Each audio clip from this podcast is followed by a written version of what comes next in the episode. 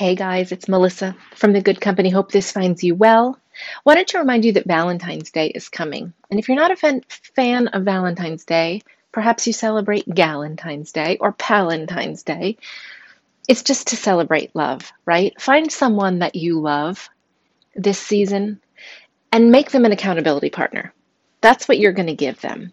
You're going to give them the gift of your presence, of you showing up for them to monitor and help them with whatever it is that they are working on. Your best friend's working on sleep, you make sure you call her every night at nine o'clock and say, I hope you're in your PJs. Or somebody needs to lose weight and is interested in movement, and maybe you start a walking club with them, and maybe you call three of your other friends so that that friend is taking four walks a week, one with each of you. What a gift! Doesn't have to cost a thing, right? We're not thinking about gift giving in terms of monetary possessions this season. Let's think about giving ourselves.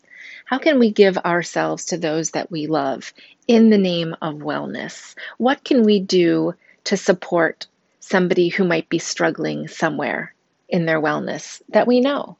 Someone's been in the house far too long, afraid to go outside. Put on your mask, put on your boots, get them outside for a walk, right?